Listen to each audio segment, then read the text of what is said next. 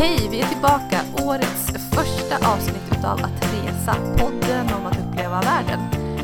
Jag heter Lisa Falåker och eh, på andra sidan Skype-skärmen höll jag på att säga, på andra sidan datorskärmen via Skype är Annika Myhre, resebloggare på resfredag.se och jag skriver på livetfråndenljusasidan.se. Välkomna till ett nytt år med oss i Att resa-podden. Givetvis känner vi att vi måste börja ett nytt år med att prata trend. Vad händer 2017? Hur ser resespaningarna ut? Vad har vi spanat på? Vi som sitter hela dagarna ungefär, eller inte, men i alla fall ofta och läser och inspireras. Vi läser hos bloggare, vi läser i tidningar, vi lyssnar, vi läser rapporter, vi går på seminarium. Ja, vi har spanat på vad vi tycker att verkar vara trenderna inför 2017. Ja, och det var ju faktiskt ett av våra första avsnitt eh, när vi startade upp 2016 att spana på hur vi trodde spaningarna skulle se ut med trender inför 2016. Och faktiskt Lisa, det som vi spanade då, det slår ju in, ja. måste man väl ändå säga, att spaningarna vi gjorde stämmer. Ja, jag tycker verkligen att det känns så. För alltså, skulle man prata resmål så är det ungefär samma som ligger kvar 2017. Du vet med Kroatien och Albanien, med Kuba såklart, med det läget som är där och hur det har utvecklat sig. Med Karibienkryssning som vi ju faktiskt har fått en dos av själva under 2016. Med Thailand, högt fortfarande, men att man kollar alternativen. Och sen också lite grann kring sättet att resa med det här med upplevelser och träningsresor och ja, så nog har vi haft rätt där, men spaningarna ser hyfsat lika ut för 2017. Ja, och därför så kommer vi inte fokusera just på resmål i det här avsnittet, utan vi kommer istället att fokusera på hur vi reser 2017. Precis, för vad gäller resmål, så förutom att det är samma, så någonting vi har läst är ju det här med att USA ligger superhögt till exempel och faktiskt är allra, allra mest bokat utav alla flygresor och ligger på topp tre på resor generellt med Miami och New York. Det tycker jag ändå är lite så här, det skulle jag vilja prata mer om, men vi kanske ska, ska suga lite på den och ha kvar USA som något form av fokus, något avsnitt senare under 2017. Ja, men det tycker jag med tanke på hur, som du säger, alltså USA är det landet som flest drömmer om att resa till och det är också ett av de länderna som vi reser mest till, vilket inte riktigt kanske vi hade förväntat oss med tanke på allting som har hänt i USA på senaste tiden, hur världspolitiken ser ut. Men som sagt, det får vi ägna ett eget avsnitt åt, tycker jag. Japp, vi pratar trender istället. Vilken tycker du känns som den starkaste trenden inför 2017? Det är upplevelser på semestern eller resan. Man vill ha en innehållsrik semester helt enkelt och det här med resmålet i sig, eh, vi har pratat om det här innan, att jag vet inte riktigt om det spelar så himla stor roll längre, utan man vill mer veta vad gjorde du på resan? Och det är det man vill berätta när man kommer hem igen.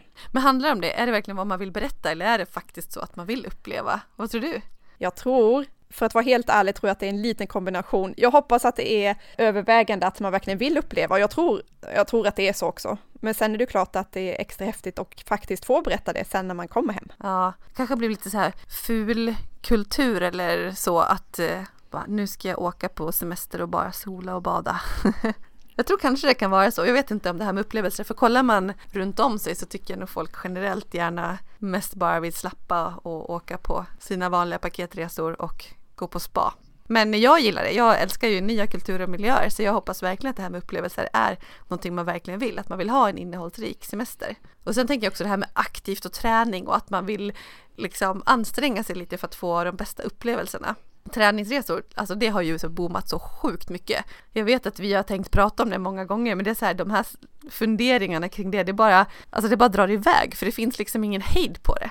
Men vi kommer ha ett, ett eget avsnitt ägnat åt just träningsresor Ja, det måste vi nog ha tror jag. Men ja, men jag tror att de aktiva resorna, det, det känns verkligen som en trend. Det är så många runt om mig som pratar om att de vill ha mer och att de, ja, vad händer med mig? Nu söker jag vandringsresor. Vad händer med att ligga på stranden med en paraplydrink liksom? Ja, och det är väldigt intressant när jag kollar mina sociala flöden. Tidigare kanske frågorna har, har bestått i Mm, är det någon som kan tipsa på ett bra resmål? Men nu, bara senaste månaderna vet jag att jag har sett jättemånga frågor som handlar om yoga-retreats Är det någon som kan tipsa om ett bra yogaställe dit man kan åka och yoga? Man frågar inte vilket land ska jag yoga i, utan man frågar vilket ställe ska jag åka till för att få en bra yogaresa? Till exempel, och det är ju verkligen, alltså det är ju ett strålande exempel på det vi pratar om, att man vill åt upplevelsen i sig och kanske inte just resmålet. Mm. Ja, nej, men det känns som en ganska sund, sund utveckling på något vis. Intressant trend. Ja, och, och på, på samma tema just med, med upplevelser så kommer väl också eh, andra typer av tema, inte bara fokuserat på att man ska röra sig utan också matresor har ju blivit en sån där, man ska åka på riktigt specifika, också som vi har pratat om, att man ska käka tryffel och man ska lära sig laga mat på den lokala restaurangen där man är. Mm, man ska nörda ner sig helt enkelt på resan. Ja, en riktigt kulinarisk upplevelse. Mm. Men sen läste jag i en sån här resebarometer, eller det var en av eh, dokumenten som jag läste lite kring innan det här avsnittet för jag mina egna spaningar så var det så här, Resia har en resebarometer som är riktigt bra. Och där pratar man om att en uppkopplad semester, alltså det är jätteviktigt med wifi på, på det hotellet man bokar eller på destinationen. Det låter ju inte alls som att det går hand i hand med det här med upplevelseresor eller jag vet inte riktigt hur jag ska tänka kring det där. Vad tänker du? Nej, det är ju ganska lustigt med tanke på att eh, på ett annat seminarium jag var på för drygt två år sedan så var trenden att man ville ha en nedkopplad semester och att man till och med pratade om att det infördes hotell som man marknadsförde med att här kan du koppla bort och koppla av. Jag, jag, tror att det här hör samman med hur samhällsutvecklingen ser ut, specifikt och speciellt den nya generationen som på något sätt lever sitt liv i den, ja men i internetbubblan liksom. Och jag kan ändå, jag vill inte på något sätt förknippa mig med den yngre generationen, eh, jag är väl inte riktigt det längre, men, men jag märker att på något sätt den här nedvarvningen man gör har ju faktiskt att göra med att jag lyssnar på en podd eller på en ljudbok eller att jag lyssnar på musik så att man är, man är uppkopplad. Ja, precis. Men man varvar ner samtidigt. Ja, och det är väl inte så himla konstigt. Jag tycker att bara för att du har semester så ska du vara frånkopplad från allting. Jag tycker det är riktigt fånigt. Alltså det handlar väl om valfrihet.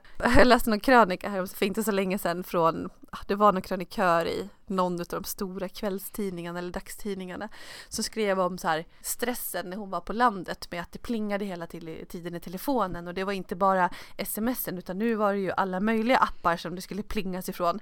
Så hela den här krönikan byggde på hur jobbigt det här var och det blev bara, vet du hur man gör när man stänger av notiser på telefonen? Alltså så fånigt. Och det är det jag menar att även om det finns wifi så kan du ju om du vill ha det bortkopplat men slå inte på telefonen. Det är väl upp till dig. Jag blir så himla trött över det förmyndarvarianten, liksom att man inte ska kunna bestämma själv. För, alltså, jag ska inte säga att jag väljer ställe utifrån om det finns wifi eller inte, men jag tycker om om det finns, för jag lever också så. Alltså, det här med att gå till ett litet närlivs när man är i Grekland och försöka få tag i en svensk tidning som är två dygn gammal och kostar 35 kronor. Det känns otroligt passé. Jag vill ju läsa Aftonbladet och se vad som händer direkt. Du vill ändå göra det på, på semestern? Ja, det vill jag. Det påverkar ja. inte min stressnivå. Jag vill ha koll. Jag tror att jag skulle bli mer stressad av, av det andra. Visst om jag ja. aktivt har valt det och åker på ja, men yoga retreat sa du, skulle jag göra det? Ja men visst, men, men jag vill ha min bekvämlighet när jag är på resa också. Nej men jag vill ha mina böcker och koll på läget och kanske hinna göra ärenden jag inte hinner göra annars för mig kan det faktiskt vara viss avkoppling att sitta sista dagarna på en semester och så här, just det, nu är det skolstart igen. Jag kanske ska beställa hem lite nya kläder till barnen och göra det online istället för att springa i affären när jag kommer hem. Mm. jag tror att jag har vant mig vid en viss, eh, ett visst sätt att leva och tänka och eh, en uppkopplad värld är en del i det. Så jag känner inte något behov av att koppla bort det på semester. Nej, och jag tror också att just när man befinner sig på, på resande fot, hur man väljer att lägga upp sin resa kan ju också ha, alltså då kan man ju vara totalt beroende av att faktiskt vara uppkopplad. När vi bilade i USA till exempel, då bokade vi boende kvällen innan eller samma dag. Ja, för vi visste inte riktigt hur barnen skulle ta och åka så långt i bilen, så vi vi planerade liksom dag för dag och då då behövde vi, då, då bokade vi via hotels.com appen på telefonen. Så då svängde vi in på något McDonalds eller sådär och kopplade upp oss och, och bokade. Så mm. att, eh, ja. Ja, nej men det är nog jättevanligt. Men eh, det är ju intressant att det i, enligt den här rapporten då, att det kom så högt. Alltså att visst centralt läge eller nära hav och pool, det kom något högre. Men det var ändå en väldigt, väldigt tydlig trend det här med att vara uppkopplad.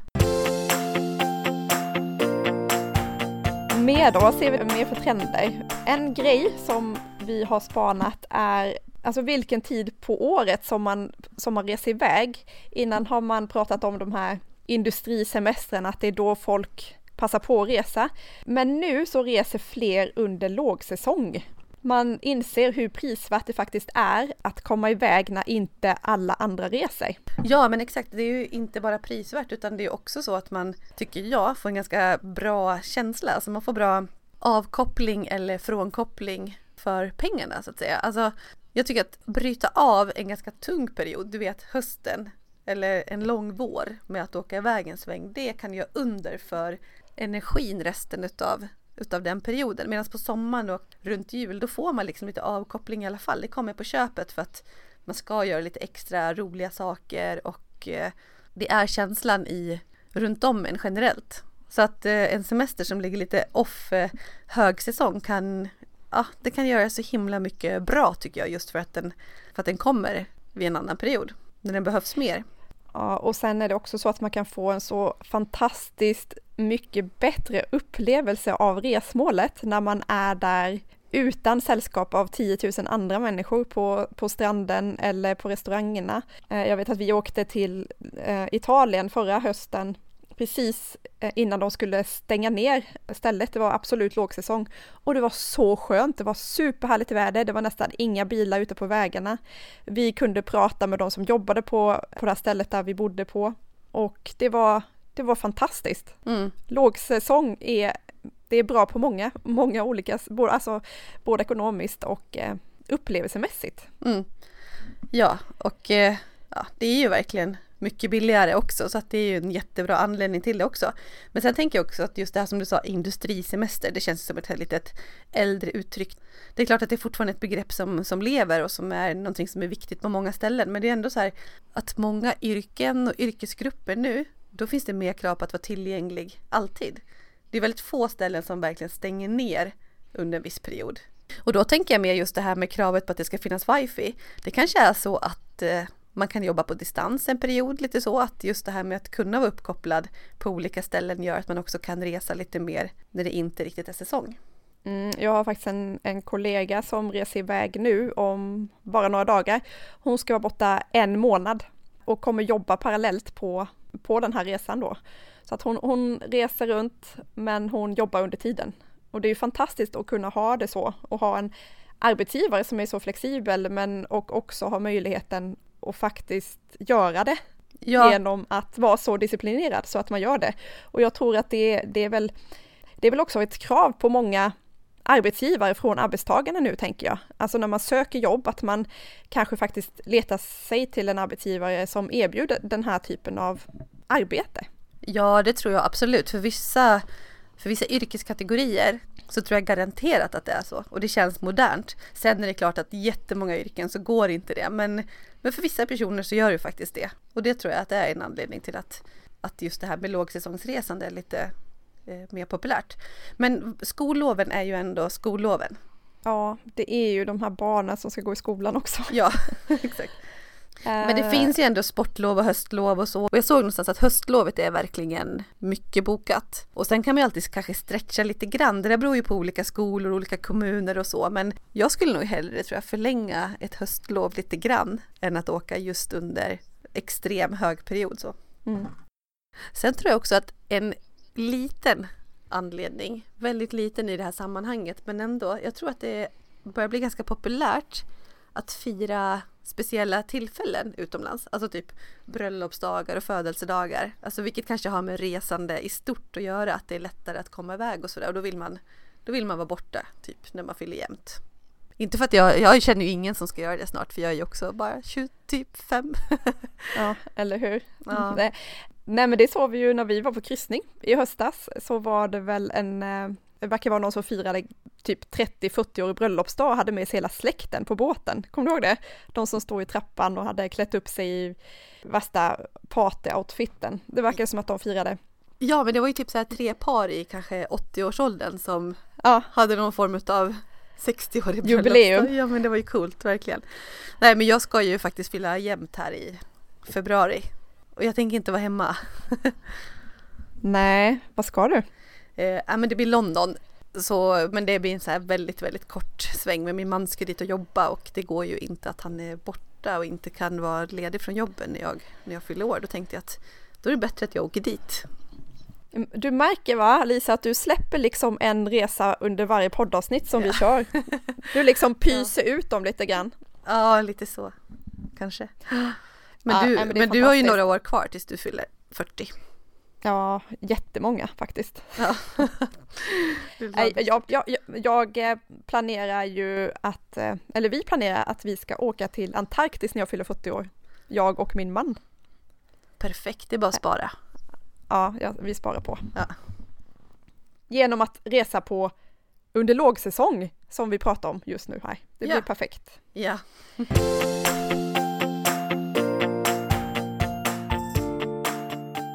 En annan av våra spaningar som är värda att ta upp som en egen rubrik handlar om trygga resmål.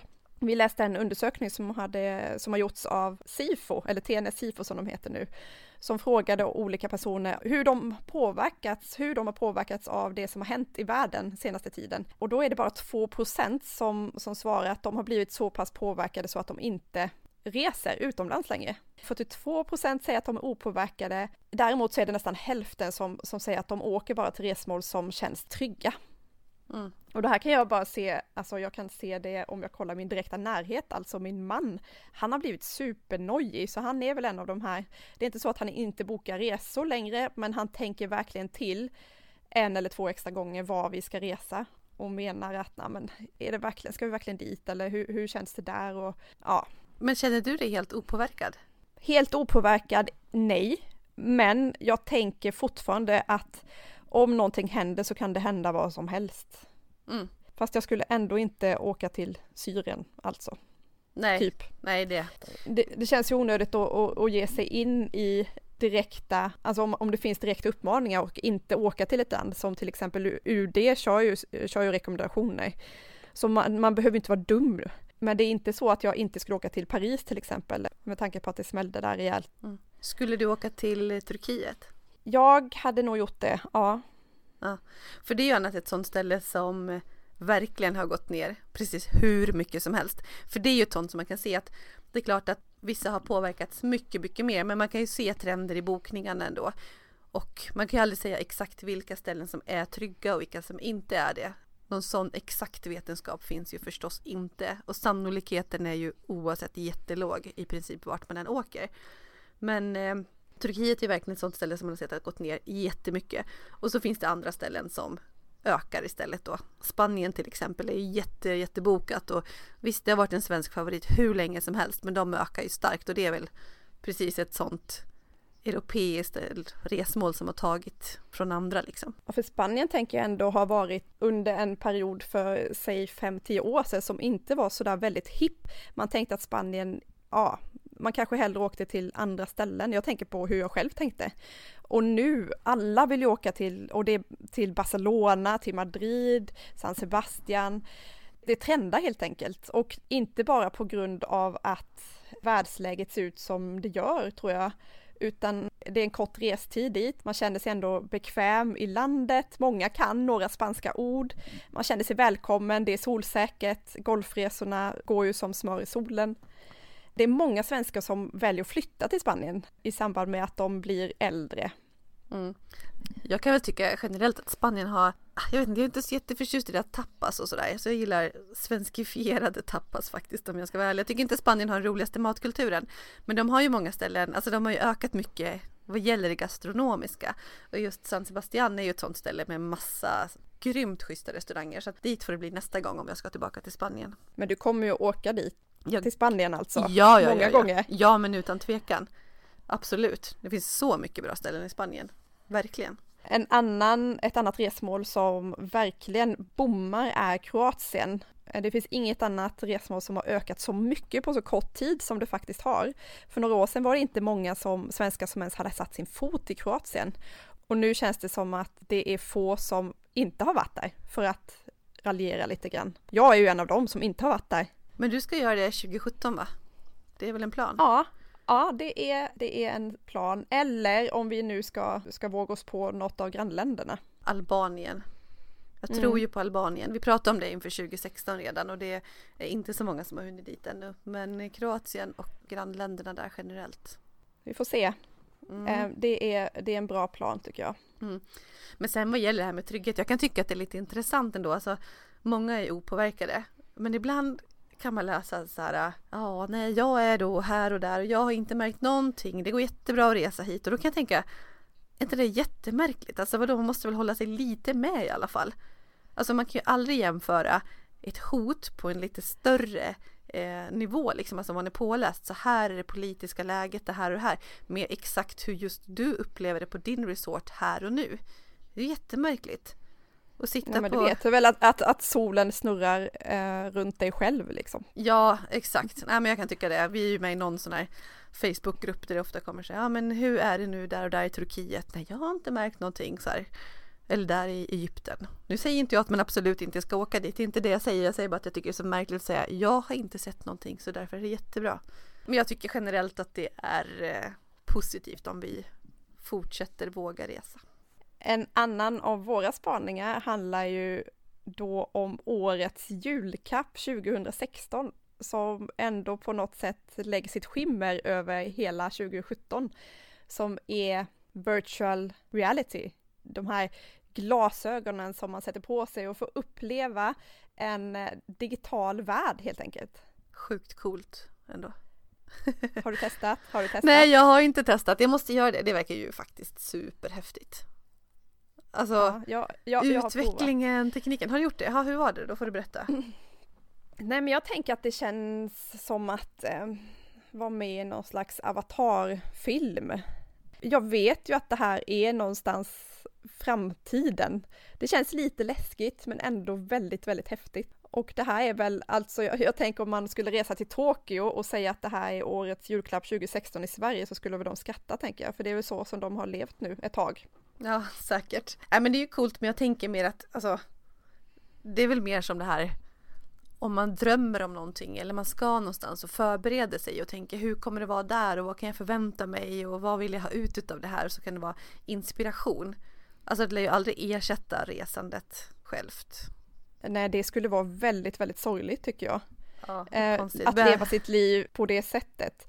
Men eh, som inspiration absolut och få någon slags känsla för vad man kan förvänta sig. Och sen, men jag vet inte, att ersätta den äkta varan med ett par glasögon, det tror jag verkligen inte på.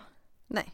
När vi är inne på samma spår och faktiskt ser någon annans, alltså någon slags film eller någon bilder eller fotografier av ett resmål och säger att man kan aldrig uppleva resan på det sättet så kommer ju ändå våra bloggar och podden in och det här med att söka information hos andra och få någon slags känsla över resmålet. Hur, hur tror du det ser ut inför 2017? Jag tänker att det fortfarande är många kvar som ska upptäcka poddar. Kanske det låter lite färgat. Nej men på riktigt, jag tycker att när jag pratar med många i min omgivning så är det många som fortfarande säger att ja just det här med poddar, men jag har inte kommit igång med det. Så att jag tror att det blir mycket, mycket mer och absolut rörlig bild, alltså mer filmer och, och så. Men sen att jag själv, jag tycker om att läsa, jag kommer nog, eh, det är min främsta inspirationskälla. Men om jag tänker på träning så är det fortfarande så att jag läser mycket men också lyssnar på, på flera träningspoddar, både Träningspodden med Lofsan och Jessica Almenäs och Styrkebyrån med Klara Fröberg och Johanna Barvelid och några andra också som jag är inne och nosar lite grann på. Och bloggarna också, så du tror att vi, vi sitter safe? Menar du det? Eh. vi sitter säkert i båten. Jag vet inte, jag, många som läser inspiration på nätet kanske inte skiljer på om det är en blogg eller om det är en, eh, något annat magasin online eller så. Det är ju information som finns där och artiklar och inspiration att läsa och det är klart att det, folk kommer fortsätta att googla efter sin, sin inspiration, det tror jag. Det tror jag också och jag märker att världen blir så pass mycket mindre när man faktiskt inser att steget att ta sig ut är inte så himla stort som det har varit tidigare. Jag har en, eh, en annan kollega som precis kom tillbaka från Kapstaden, Afrika. Hon, hon landade igår, kom tillbaka till jobbet idag och hade på sin telefon en massa filmer från safarit som hon hade varit på i Krygerparken. Och hon satt och visade på, på fikarasten och det var så många som bara wow, fantastiskt! Och det blir ju som att sitta där och kolla på hennes telefon på de här filmerna. Det kändes ju nästan som att vi fick vara med och dela hennes upplevelse. Och jag vet att det såddes ett frö i så många idag om att faktiskt, ja men kanske skulle jag också spara ihop pengar till den där resan för det verkar så häftigt. Mm. Det är ju jättekult att inspireras så. Och det låter kul, jag vill också se de filmerna. Så jag kan längta lite extra eftersom jag ska till Kapstaden. Ja, du kommer Fast få visa kom... filmerna själv sen. Ja, snart. jag kommer i och för sig inte upp till Krygerparken, det hinner jag inte med. Men jag ska göra ett annat lite mer nära safari nära Kapstaden. Så att, eh, jag hoppas att det blir bra.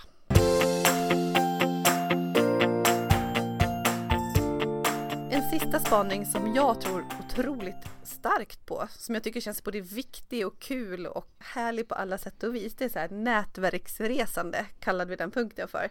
Vad innebär det? Nätverksresande? Ja, men jag tänker att man kan liksom maxa resan genom att teknik och vissa nya tjänster gör att man kan maxa resan både från ett perspektiv att det blir billigare men framförallt fler möten och personligare saker. Vad jag menar med nätverksresan är det att en app som säger nu gör vi det här på det här stället, häng på. Alltså kom som turist och häng med på den här lokala upplevelsen. Jag vill visa dig mitt Stockholm. Det här erbjuder jag. Så just inom appar och det har ju funnits länge inom just boende att man har gjort så här couchsurfing, alltså bott på soffan hemma hos folk eller något gästrum någonstans. Och Airbnb som är stort, en stor fluga som har kommit för att stanna. Det gör att det blir billigare boenden, du kommer hem och bor på i andra områden hemma hos människor. Och sen också så här massa mattjänster. I vårt ekonomiavsnitt med Mattias Varén så pratar han om Eat With som är en så här tjänst för att äta middag med, med lokala personer. Så du går in och säger att jag vill, jag vill äta med någon person i det här landet och så finns det de som har styrt upp olika så middagsdejter in hemma hos personer. Och det finns jättemånga sådana tjänster, alltså typ Dine with Locals, Bon Appetit, Airdine. Alltså vi ser bara början på det här tänker jag. Och det är ju så, så, så himla häftigt. Alltså börjar man med det, mat, boende, alltså det finns så himla mycket upplevelseväg som jag tror att kan booma hur mycket som helst genom de här apparna. Precis, och samma sak med guider, alltså att man inte kanske längre går till de etablerade stora guidemassorna där man får gå ett gäng med 50 pass under ett paraply tänkte jag säga. Där någon lokal guide genom någon av de här typerna av apparna så man kan hitta en privatguide och få verkligen en upplevelse, en lokal upplevelse med de där extra speciella upplevelserna som, som man inte får i, det, i den där stora massan. Och det finns ju också på mattemat då, men det finns ju en massa sådana härliga upptäck den här staden, matvägen och gå typ på marknaden. Men bara gör det med en person som tycker om att handla själv. Alltså jag skulle jättegärna ta med någon här och följa med mig till Östermalmshallen och gå här och titta. Alltså så kul. Och på samma tema, just att göra saker ihop blir ju också billigare i längden. Delningsekonomi som man pratar om kommer väldigt stort. Att folk inser att det kanske är inte så väldigt miljömässigt och inte heller ekonomiskt försvarbart att sitta själv i bilen till jobbet eller själv från flygplatsen till stan när, när det sitter liksom 10 000 som sitter ensamma i sina små bilar när man kan hoppa in i en, ja, men i en bil där, där man delar bil med tillsammans med andra. Och nu vet jag till exempel att, att flygbussen har börjat med en tjänst som heter Door to Gate.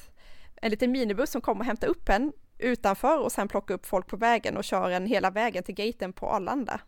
Ja men det är faktiskt helt fantastiskt för att ska man ta en taxi, jag har ju testat det här, ska man ta en taxi från där jag bor och åka till Arlanda så är det ett pris på runt kanske 600-700 kronor någonstans. Lägg på bilbarnstolar och att vi är fem i familjen så är det ytterligare ett par hundra. Med det här så kan du alltså boka plats i en minibuss som kommer och hämtar upp dig och har med bilstolar och alltihopa till ett fast pris för en person som är lågt och sen kostar det 50 kronor extra per person. Och så kan du åka och hämta upp personer på vägen som också har bokat in sig i samma bil. Så det kan bli två sällskap till liksom eller så. Och det gör att man kommer ner i pris och miljövänligare. Det är ju så otroligt smart koncept verkligen. Eh, när vi är inne på det här temat med just delningsekonomi, jag vet att Arlanda Express har ju så här ja men åker man en så får man betala ett pris, åker man två så blir det billigare, åker man tre eller fyra så blir det jättebilligt. Och jag har varit riktigt, jag har varit lite fräck där någon gång och istället för att betala typ 300 för en enkel biljett så jag har gått fram till, ja jag gick fram till ett par, ett finskt par som såg lite förvirrade ut och bara hörni, om vi köper en biljett tillsammans då kommer vi ner i pris så mycket, så, så vi reser tillsammans. Och de bara, ja men jättebra idé. Så vi satt och pratade hela resan sen in till, eh, ja, men in till Arlanda och kom mycket billigare undan än om vi hade köpt biljetter var för sig.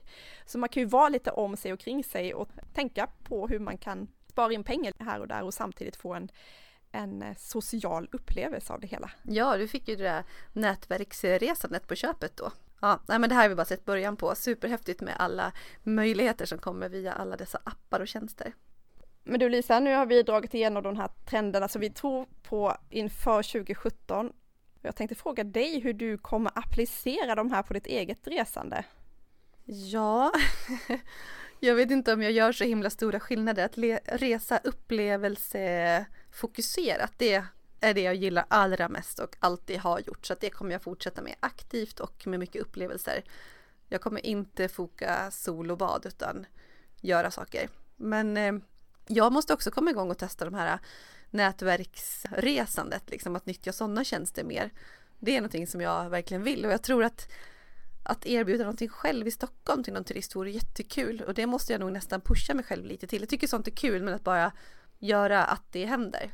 Så det skulle jag vilja ha på en liten sån här uh, bucket list för mig själv inför 2017 att möjliggöra för någon annan och kanske någonting på annat ställe också. Men i övrigt blir det ganska många resor och ja, jag vet inte, typ så. Mm. du? Du, du, kommer, du kommer fortsätta som du gör med en liten twist. Ja, och så kommer, um, jag, vara ehm. upp, och så kommer jag vara uppkopplad och blogga och insta. ja. Du är helt med. Du är så ja. 2017 alltså. Ja, verkligen. Mm. Du då? Ja, men, men upplevelseresor, absolut, jag kommer fortsätta på det. Vi kommer ju faktiskt att dra iväg till Åre det första vi gör nästan tillsammans på en så kallad workation i mitten på, på januari och det blir ju upplevelseresa deluxe tänker jag. Där finns det så mycket att göra. Och jag vill utmana mig ännu mer och göra ännu fler typer av upplevelseresor. Jag är så sugen på, på vandringsresor och få med hela familjen på det här. Vi, det finns de som är mer och mindre intresserade utan att eh, utelämna någon Vem är i familjen. Är det någon mer än du som vill det? Um, det, det, är något av barnen som inte är jätteförtjust och vara ute på sådana typer av äventyr. Vi får se.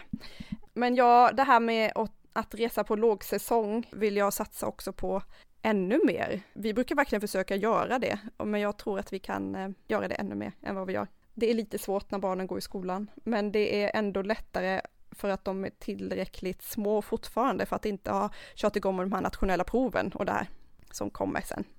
Mm. Ja men det finns mycket som ligger under 2017 helt enkelt och jag tror också, alltså jag brukar ju måla mitt reseår med ganska stora penseldrag långt innan, ibland flera år innan.